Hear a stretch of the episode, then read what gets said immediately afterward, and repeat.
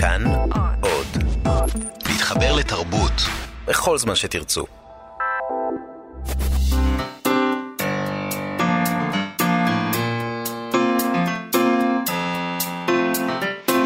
מה שכרוך עם יובל אביבי ומה יעשה לה.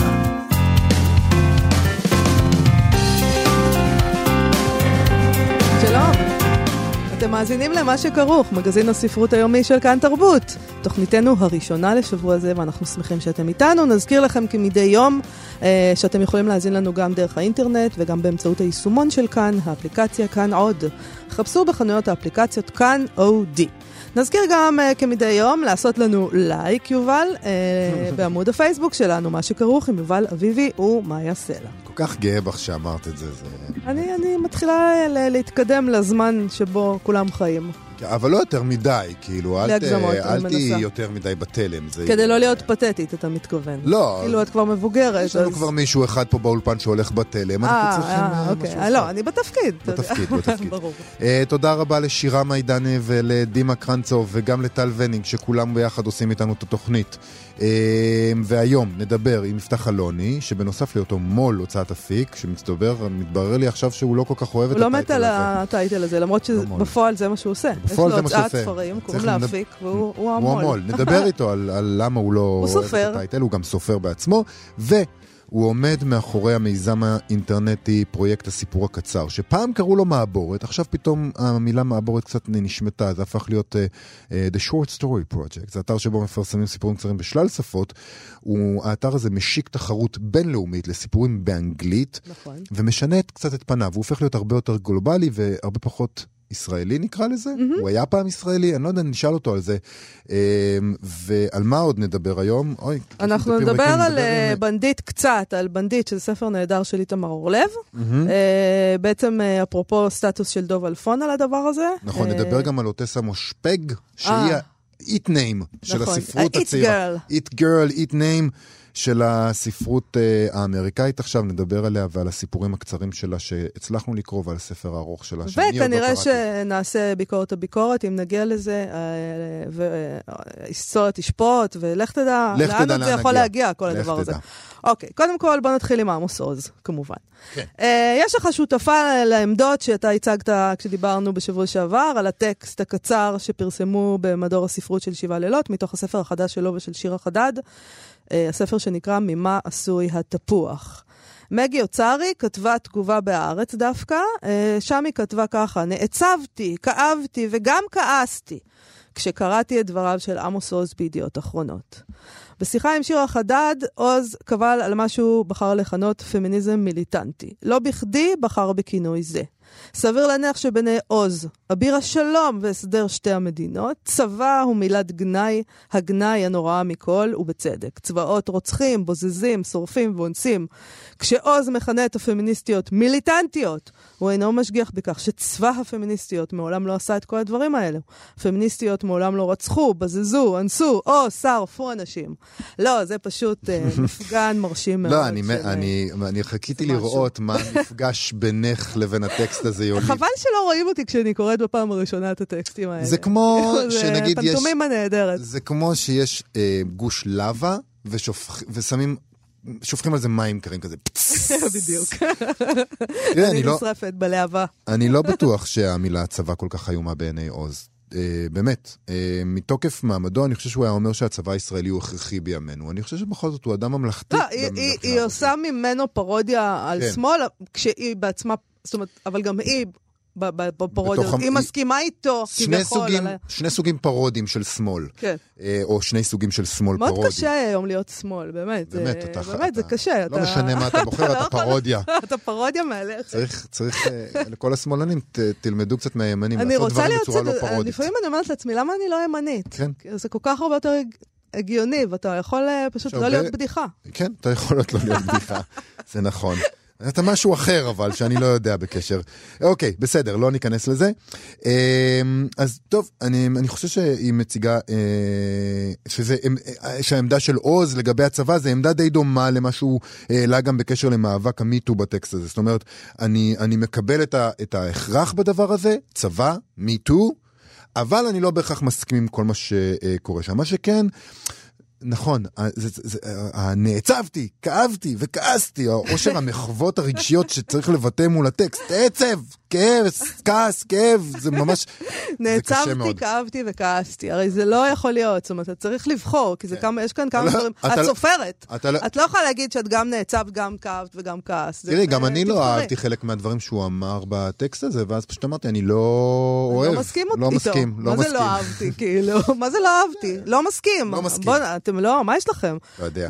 תראה, מגי אוצרי מתייחסת גם היא לשנאה של עוז לאנדריאה דבורקין. אה, על, על זה שהיא אמרה שכל חדירה היא אונס. לכן עוז כועס עליה. אני כן. גם התייחסתי לזה. אני, זה מאוד מאוד גרם לי לחבב את עמוס עוז, שהוא אמר, אני שונא. אה, היא כותבת, היא לעומת זאת פחות. היא כותבת ככה, אילו טרח עוז לקרוא את כתבי דבורקין, היה מגלה שמעולם לא אמרה או כתבה את המשפט הזה. למען האמת, היא אף התכחשה לו בגלוי, והדגישה שטענה אה, רק כי יש לקדם את תפיסת אה, האירוטיקה המבוססת על שוויון אה, ולא על השפלת נשים. דבורקין מעולם לא יצא נגד הנאה מינית, אך ברבות השנים מגזיני פורנוגרפיה פרסמו את ציטוט השגוי ההוא כדי להציגה כפמיניסטית סהרורית ולעשות לה דמוניזציה. האמת היא שעוז אפילו לא היה צריך לקרוא את ספרה של דבורקין משגל. אני במקומך, אגב, הייתי עוצרת פה, איפה שעשית נקודה, במקום להמשיך ולהגיד שכל מה שהיה עליו לעשות זה רק לפתוח ויקיפדיה. כי פה כבר באמת. אפילו את זה הוא לא עשה. כשזה נוגע לפמיניזם, אפילו אביר האינטלקטואליזם הישראלי. אה, הוא טוקבקיסט בור שנאחז בפייק ניוז כבקרנות מזבח הפריבילגיות שלו. זה לא מעניין בעינייך שכולם אימצו את הפייק ניוז, שזה ביטוי טראמפי? לא מפתיע שאנשים כאילו, כולם אימצו את זה, פייק ניוז, וזה הפך להיות מין דבר כזה אפילו שהוא נולד מתוך זה אפילו לא נולד מתוך מקום של ימין או ממקום של שמרנות, זה, זה הגיע ממקום של טרלול, המילה פייק ניוז, אבל בסדר. אה, גם, אתה יודע, צריך אה, לשים את זה במקום הגיוני במשפט, כאילו, אם אתה סתם זורק את זה, אז... אה, לא, זהו, זה בדיוק זה, זה דבר שאתה יכול פשוט לזרוק בכל נקודה בזמן. פייק ניוז וזהו, זה נכון, הכל.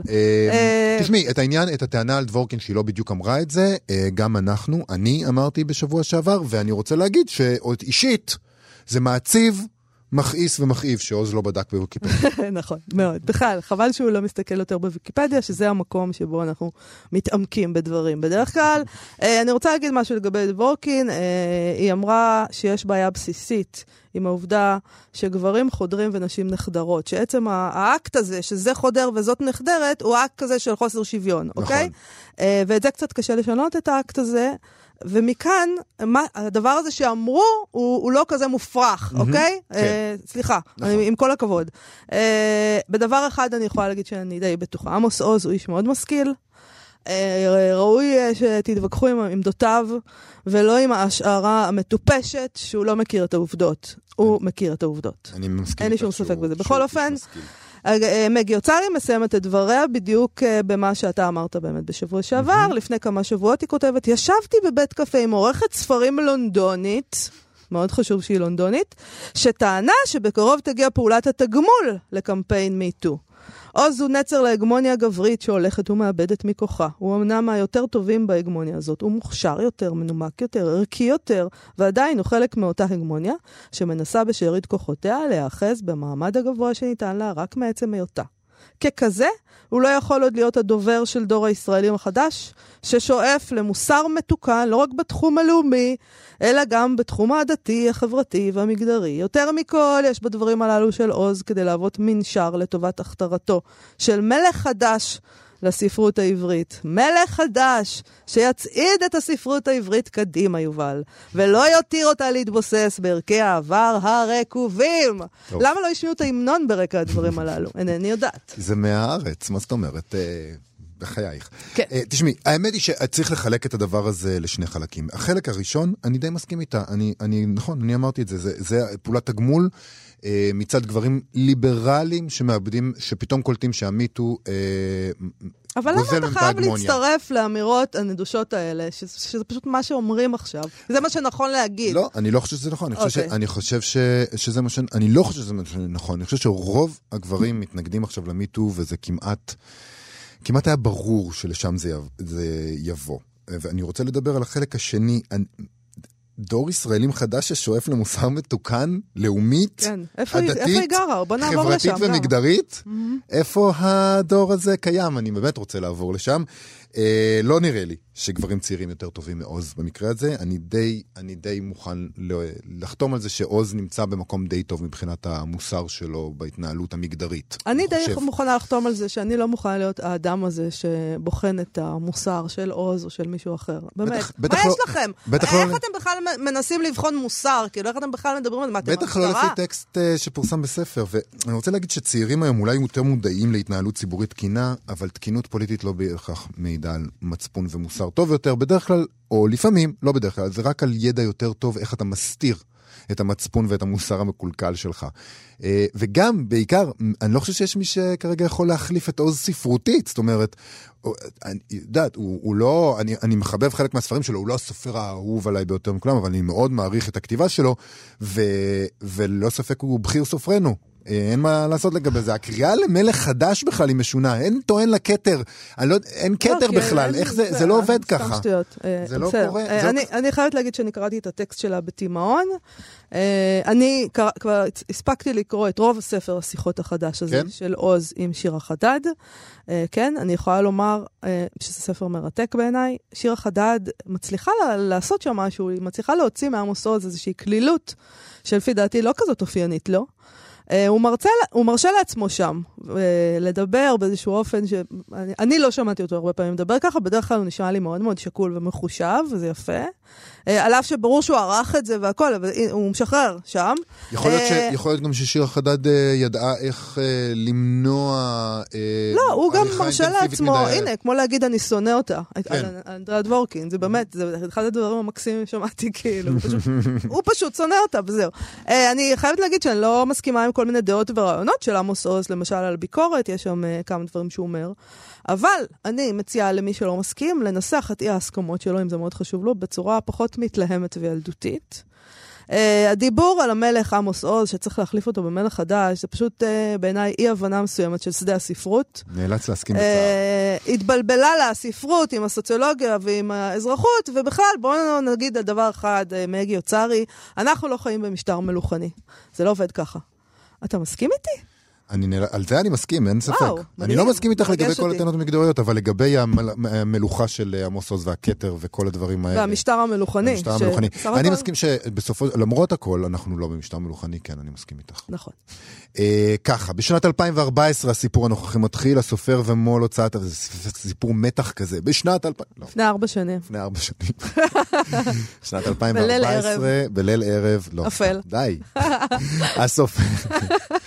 הסופר ומו"ל הוצאת אפיק יפתח אלוני הקים את פרויקט הסיפור הקצר מעבורת, שבו אה, מתפרסמים סיפורים קצרים מרחבי העולם, מתורגמים לאנגלית, ספרדית, גרמנית, עברית, מועלים גם בשפת המקור שלהם, זה אכן ספר אה, סיפור מתח. ובקרוב גם בערבית. אני חושבת שכבר יש ערבית. יש ערבית? כן.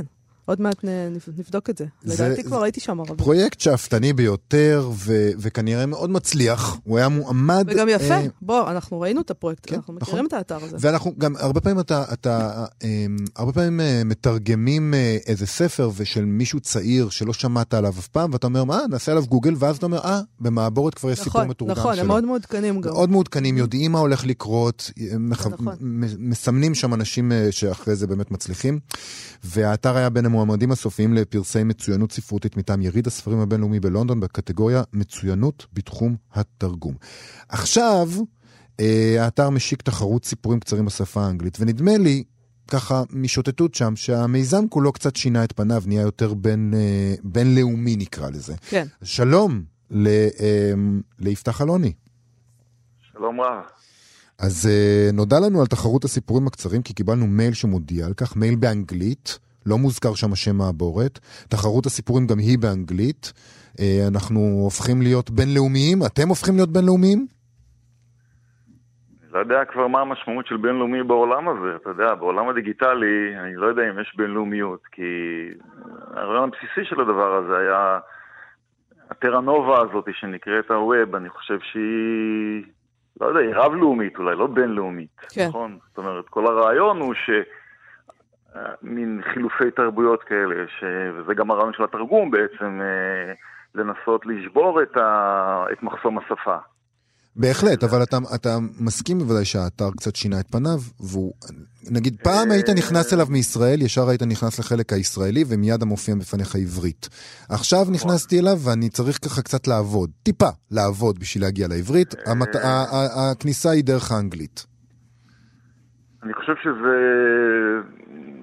זה, זה, זה, זו בעיה טכנולוגית גריידה. אה, אוקיי, בסדר. הרעיון הוא שיזהה איפה אתה נמצא ו, mm. ובמה אתה קורא, ואחר כך הוא תמיד חוזר אליך בשפה שבה אתה בוחר לקרוא. אה, אוקיי. פה, דווקא, דווקא זה לא הרעיון... ואין פה איזה רעיון כזה. אולי מחקתי את הקוקיז לאחרונה, ובגלל זה, אולי. תבוא בטענות, תשלח לו טכנאי, יפתח, אי אפשר ככה. תשמע, אה, בוא נדבר רגע על האתר הזה וגם על התחרות. אה, קודם כל, האתר, אה, הוא קיים ארבע שנים. אם תוכל לשתף אותנו כמה גולשים יש בו, וכמה הם ישראל וכמה מקומות אחרים, וכל הסטטיסטיקות האלה, מעניין לדעת. כן, אה, יש לנו, אני חושב, קרוב, אנחנו מסתובבים סביב 200 אלף אה, זמ"ל הקוראים בחודש. יוניק, אה, מה שנקרא, קוראים, זאת אומרת, אנחנו סופרים פעם אחת כניסה. זה המון. אני גם, אגב, אני גם לומד את ה... הז'רגון הזה, כי כן. אני ממש לא מהעולם הזה, אבל... 200 אה, אלף איש? אה, זאת אומרת, זה לא שאני נכנסת שלוש פעמים בחודש, אז סופרים אותי לא, שלוש פעמים. לא, את נספרת פעם אחת, אני נכנס שלוש פעמים. אוקיי. ותגיד, אני יודע שיש היום...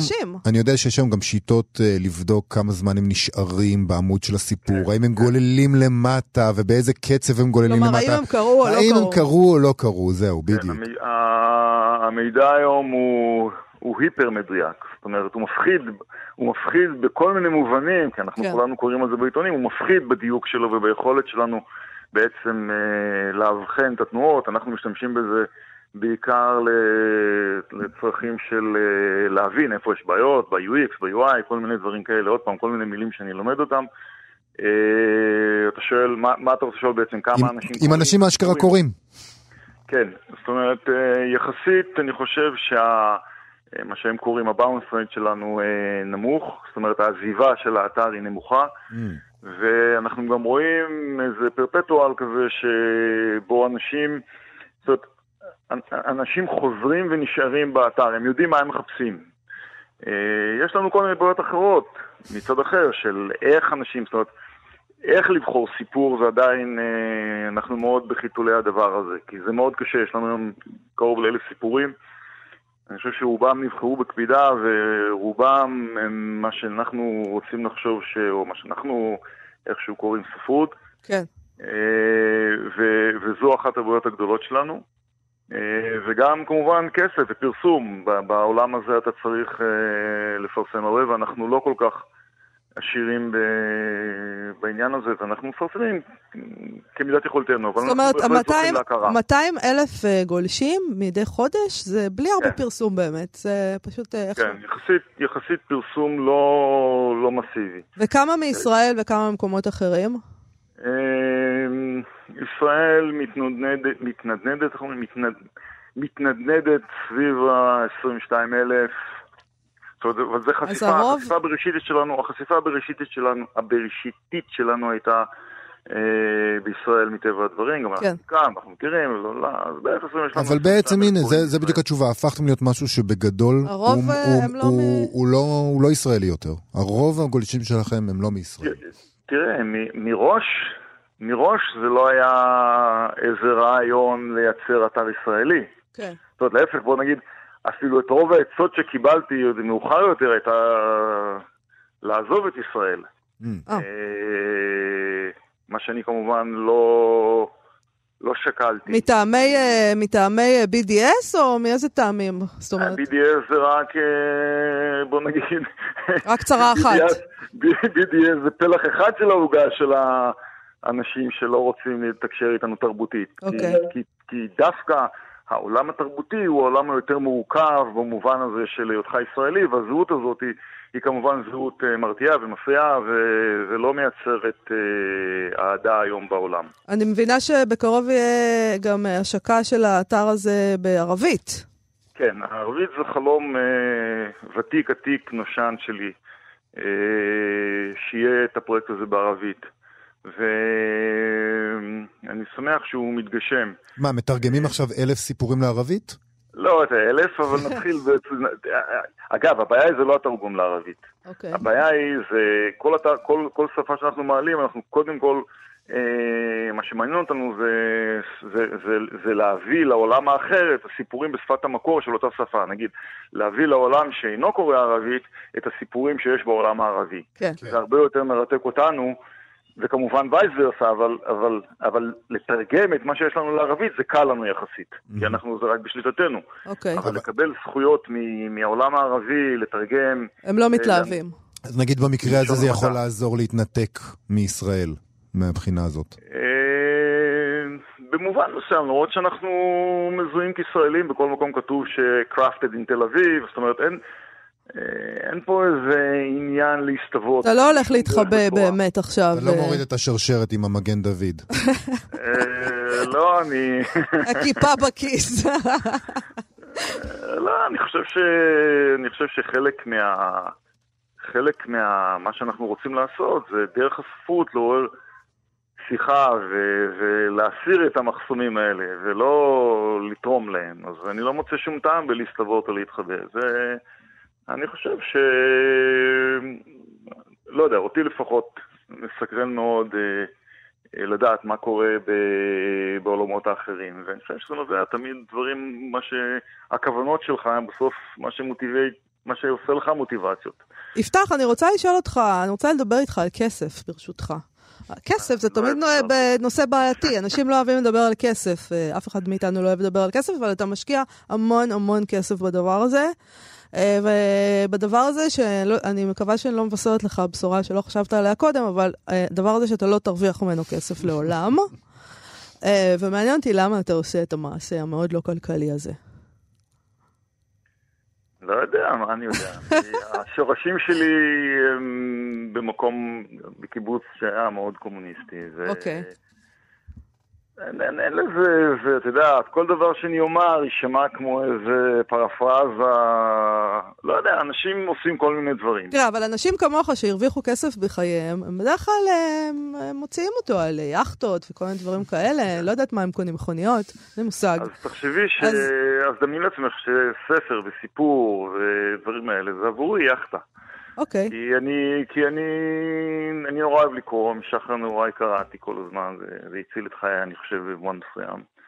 הכתיבה והקריאה, ואני מאמין גדול בדבר הזה, אני באמת מאמין בזה בכל ליבי ומאודי. Mm-hmm.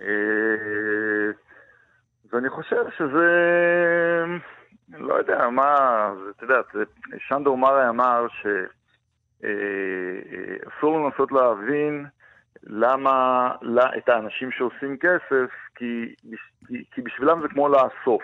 זה כמו לאסוף בולים, אחד עושה בולים, כן. אחד עושה זה, אחד עושה זה, אז הם עושים כסף.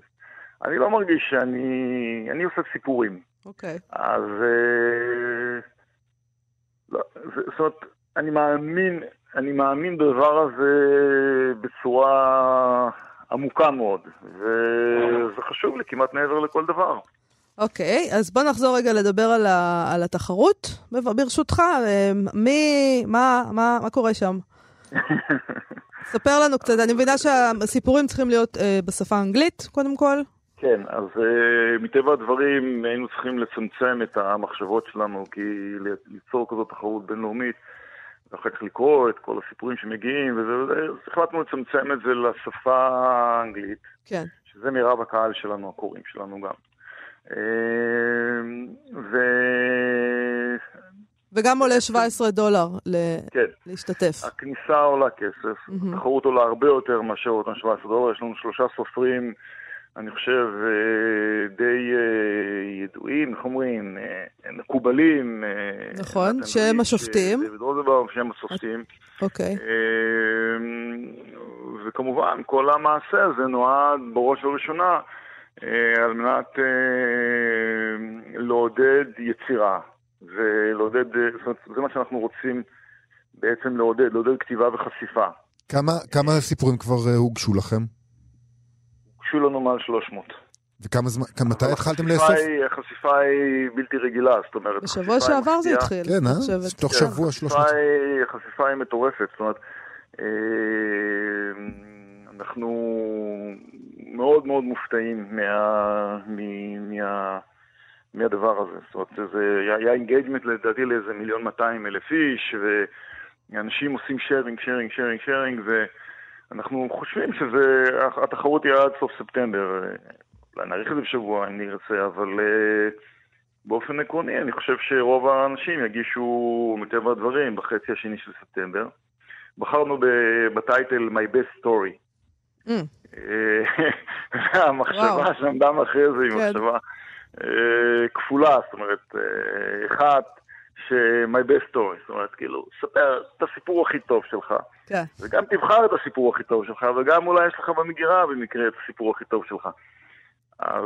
אה, יכול להיות שבעצם ישראלים שכותבים בעברית, פשוט יושבים עכשיו ומתרגמים את הספר, הסיפור שלהם. אני ראיתי מישהו, שראיתי את זה בפייסבוק, אני לא זוכר מי זה היה, מישהו שעשה share, עשה שיתוף לפוסט שלכם על התחרות, והציע את שירותיו כמתרגם.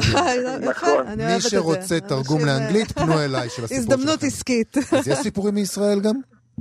כן. הוגשו כבר? כן, אני חושב ש... כאילו, מעבר לרוח האירונית שלנו, ואני אפשר לדבר גם על הספרות באופן כללי, וכאילו שאלת אותי לגבי הדבר הזה, כן. למה אני עושה את זה, ו... ואמרתי לך גם אתמול בערב ש... שאני חושב בסופו של דבר שאני לפחות חזרתי לספרות בצורה הדוקה. Mm-hmm. הייתה לי תקופה כזאת שהסתכלתי על זדרות, הייתי כזה מאופנת מהאופן הזה שבו אה, סיפור מצליח אה, לקבל פורמטים כל כך אה, מסעירים. כן. ובסופו של דבר זה מתחיל לחזור על עצמו. כי, כי, כי אין דבר כמו הדמיון שלך. וכשאתה קורא ספר, סיפור, אני מאמין גדול בסיפורים קצרים, אבל זה לא חייבים, אה, משהו שם מסעיר ביותר ומאפשר לדמיון שלך ללכת הרבה יותר רחוק מכל מה שמגישים לך. ואני מאמין גדול בחזרה לספרות. אני חושב שאנחנו... אה, לא יודע, אולי אני נאיבי וטיפש, אבל נדמה לי ש... הלוואי שאתה צודק. שאני חש שיש איזה notion כזה. אמרתי, אמרתי לך גם אתמול שהדבר המדהים, אגב, בשאלה שאלת יובל לגבי הסטטיסטיקות, אז הדבר המדהים הוא שאנחנו רואים שאולי זה גם הפורמט, אבל אה, אני לא חושב שזה רק שעיקר ה engagement הוא של צעירים מגיל 23, זאת אומרת 70% כן. מהאנשים זה צעירים בני 23, 34, 35. שזה מפתיע מאוד, כי, כי לא היית מצפה שהאנשים האלה הם יהיו, הם, הם, הם יתעסקו בספרות, במרכאות כפולות יתעסקו, כן? נכון. אני, אז אולי ההולך ופוחת הדור הזה הוא לא כל כך מדויק, אלא פשוט צריך לדעת איך אני ממש חושב שזה לא, זה לא מדויק, אני חושב שזה לא נכון. אני גם אה, עניתי לעופרי אילני בהארץ. אני חושב שזה בכייה כמו כל הבכיות האלה, כאילו, אוקיי, פעם יש לנו בועלים, והיום אתם רוצים דירות, וכל הסיפור הזה. אני לא מאמין בזה בכלל. אני חושב שיש בעיה יסודית, ביסוד הנפשי של תעשיית הספרות, אם אומרים תעשיית הספרות, או אם אומרים ספרות בכלל, אה, באופן שבו... הישראלית. אתה מתכוון... אני חושב שזה בכל העולם. אני אה, חושב אוקיי. ש... שיש בעיה ב... ביחסים שנוצרו בין הכותבים לקוראים.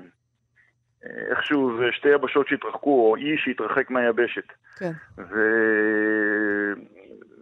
ואני חושב שלא נבנו הקשרים המתאימים במובן הזה, שלא במובן של התכנים הספרותיים, אלא במובן של אה, איך, איך, איך, איך, איך מדברים על ספרות, או, או איך...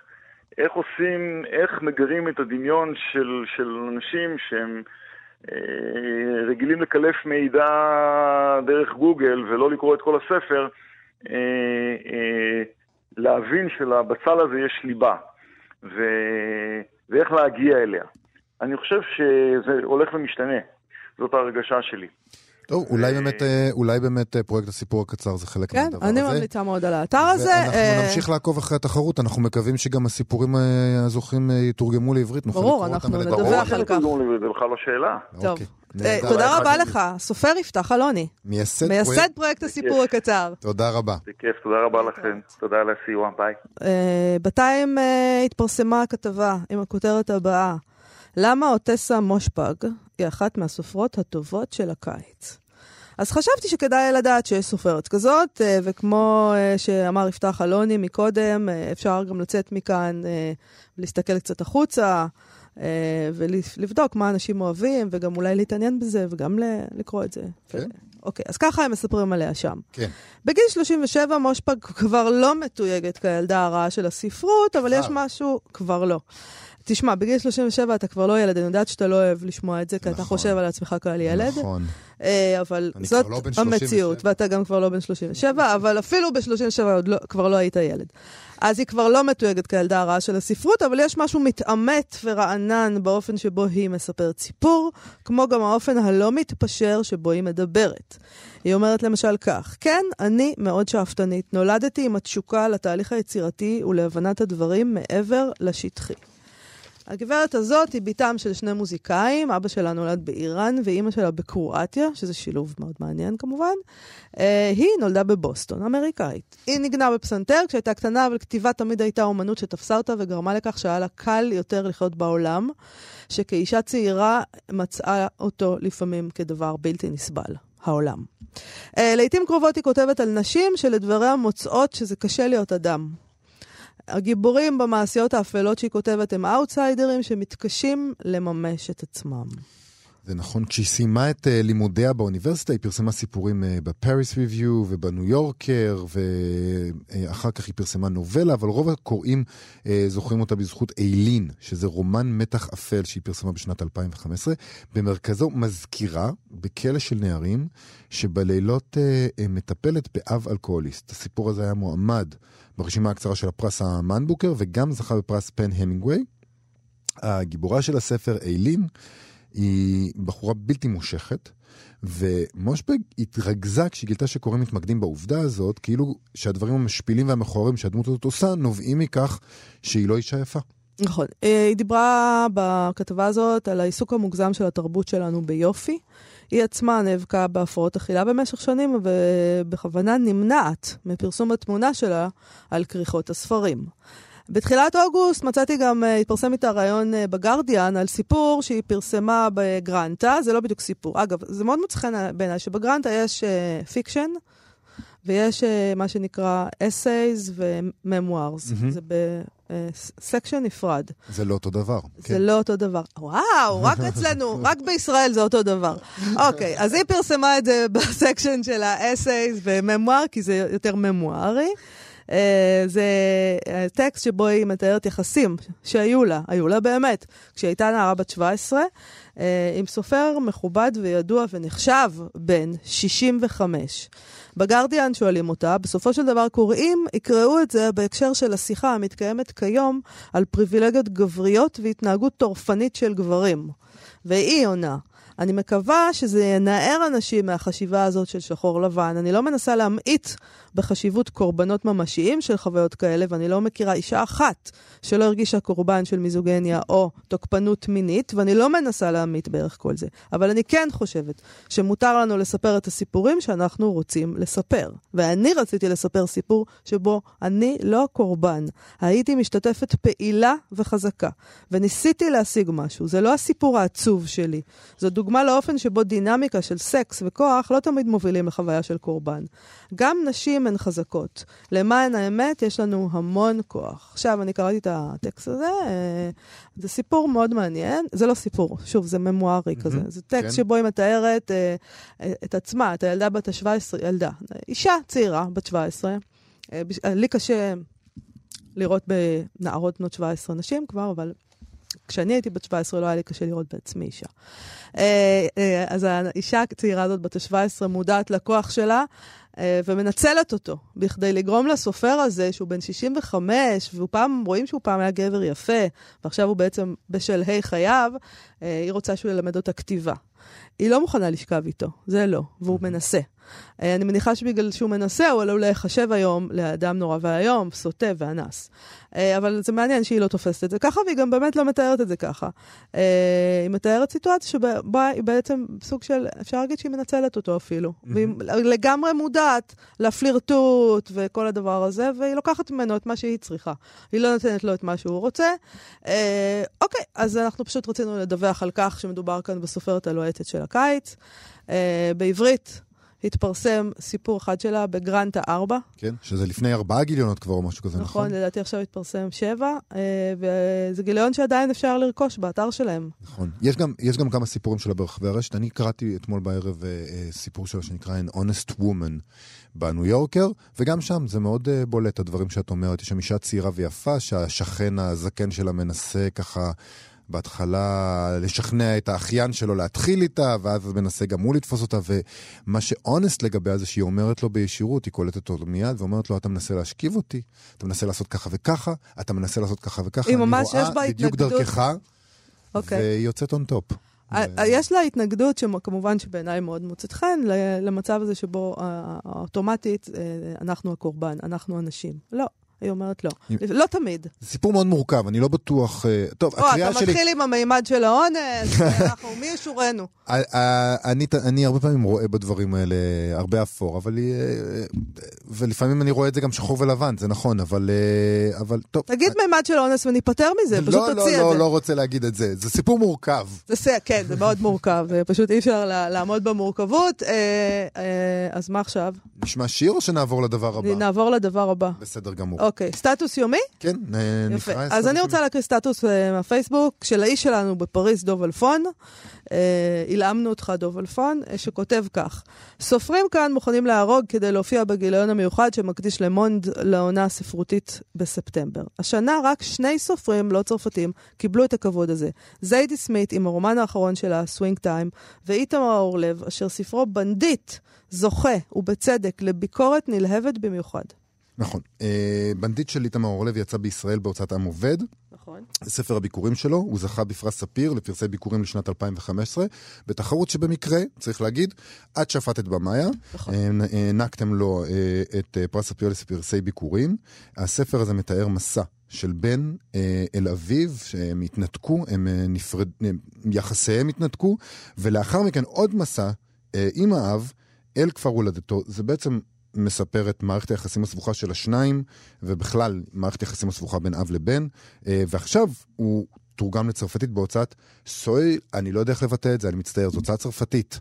Okay. אוקיי. אני כן יודע שבהוצאה הזאת, למשל, ראיתי באתר שלהם, תרגמו עכשיו את קוטזי. אז אם זה אומר משהו. כל הכבוד לך, איתמר אורלב. בלמונד כתבו על הספר שהוא מבטא התפוררות של דמות האב, ושהוא מתאר את הממשק הבלתי אפשרי בין שני דורות. האחד מסומן באמצעות מלחמה והרס, והשני, אם לא בשלום, אז במאבק מוגבל. לפי הלמונד, ההאחזות במציאות המתוארת במדויק אה, מגנה על הכתוב מקיץ', ומוסיפה ליעילות הטקסט ששומר על מסגרת מההתחלה עד הסוף, למרות קצת עודף סנטימנטליות ופסיכולוגיה.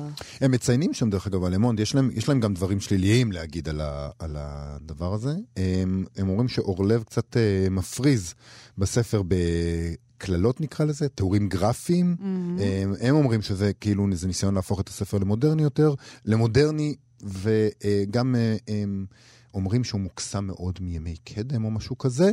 עם הצרפתית הקלוקלת שלי אה, עזרה לי להצליח להבין את זה, אבל אה, מסיימים בזה שכל אלה לא מפחידים מההישג של הספר, המפגש עם האב החלש שאנחנו אוהבים, אוהבים ומפחדים ממנו כל כך. טוב, אני, אני לא, לא חשבתי שהוא מפריז בקללות ותיאורים גרפיים, ואני קצת מתפלאת על הצרפתים שהם נהיו כאלה ענוגים. uh, אני חושבת שזה בדיוק מה שנהדר בספר הזה. איתמר אורלב, יש בו משהו מאוד מאוד משוחרר, היד שלו פשוט עפה.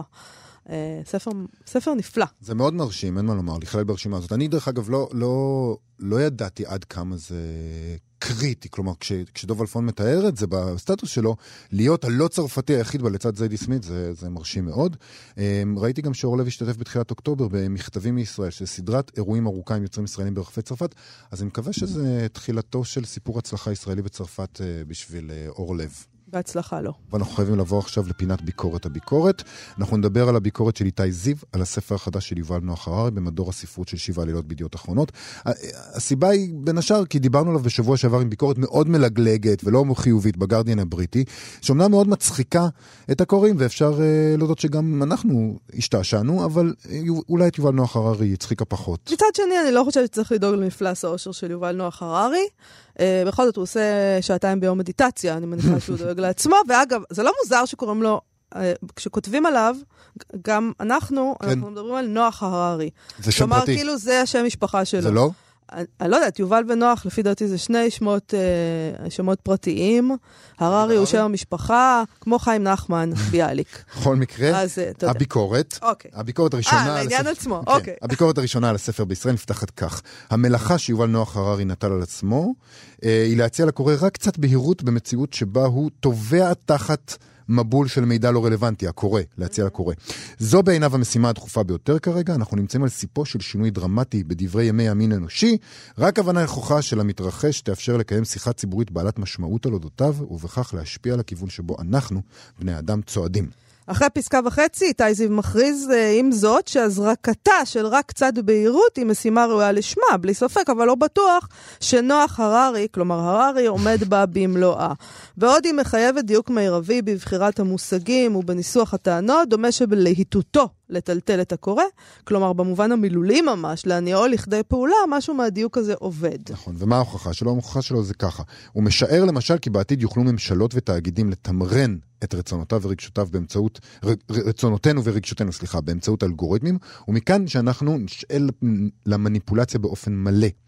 אבל זה שיתמרן, טוען אה, איתי זיו, לא אומר שכולנו בהכרח, אה, כולם בהכרח יבלעו את התמרון כל הזמן. זו רק דוגמה אחת לכשל לוגי, סליחה, זו רק דוגמה לכשל לוגי אחד מיני רבים. זה מה שאיתי אה, זיו כותב. אני חייב להודות שאני אוהב את האופטימיות של אה, איתי זיו, שהוא חושב שאנחנו לא נעשה את זה, אבל אני חושב ש... שיובל נוח הרי קורא את המציאות טוב יותר. אנחנו די כבשים, רובנו כבשים. אוקיי, okay. יובל, דבר בשם עצמך, יכול להיות שאתה כבשה. בכל מקרה, לפי איתי זיו, ובניגוד לכל מה, למה שקורה בספר לפי מקומות זרים, הוא כותב, הספר משמש מבוא מצוין לבעיות הבוערות שעל הפרק, שהתקשורת ממעט נמעטת לעסוק בהן בצורה פושעת ממש. הוא מהנה מאוד לקריאה, בעיקר בזכות השימוש החכם בעובדות ובאנקדוטות היסטוריות, וחרף הטון האפוקליפטי השורה על הכל. חלק מאוד מעניין בביקורת הוא ההתייחסות לחלק בספר שאיתי זיו מגדיר כמניפסט החילוניות. מה שהוא כותב זה שיובל נוח הרי מנסה לתת ניסוח חד וצולפני של עיקריה, כלומר של החילוניות, והשלכותיהם האקטואליות. Mm-hmm. זה גם החלק שאמור לענות על השאלה מה צריך לעשות לנוכח המציאות המשתנה, אלא שהמחבר מעט קמצן בהיבט הזה, הוא מקפיד שלא למסור פתרונות קונקרטיים, ובמקום זה פורש בפני הקורא את משנתו הפרטית.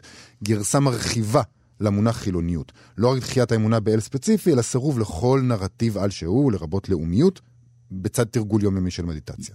שזה באמת נושק לביקורת הבריטית, שם טענו ש...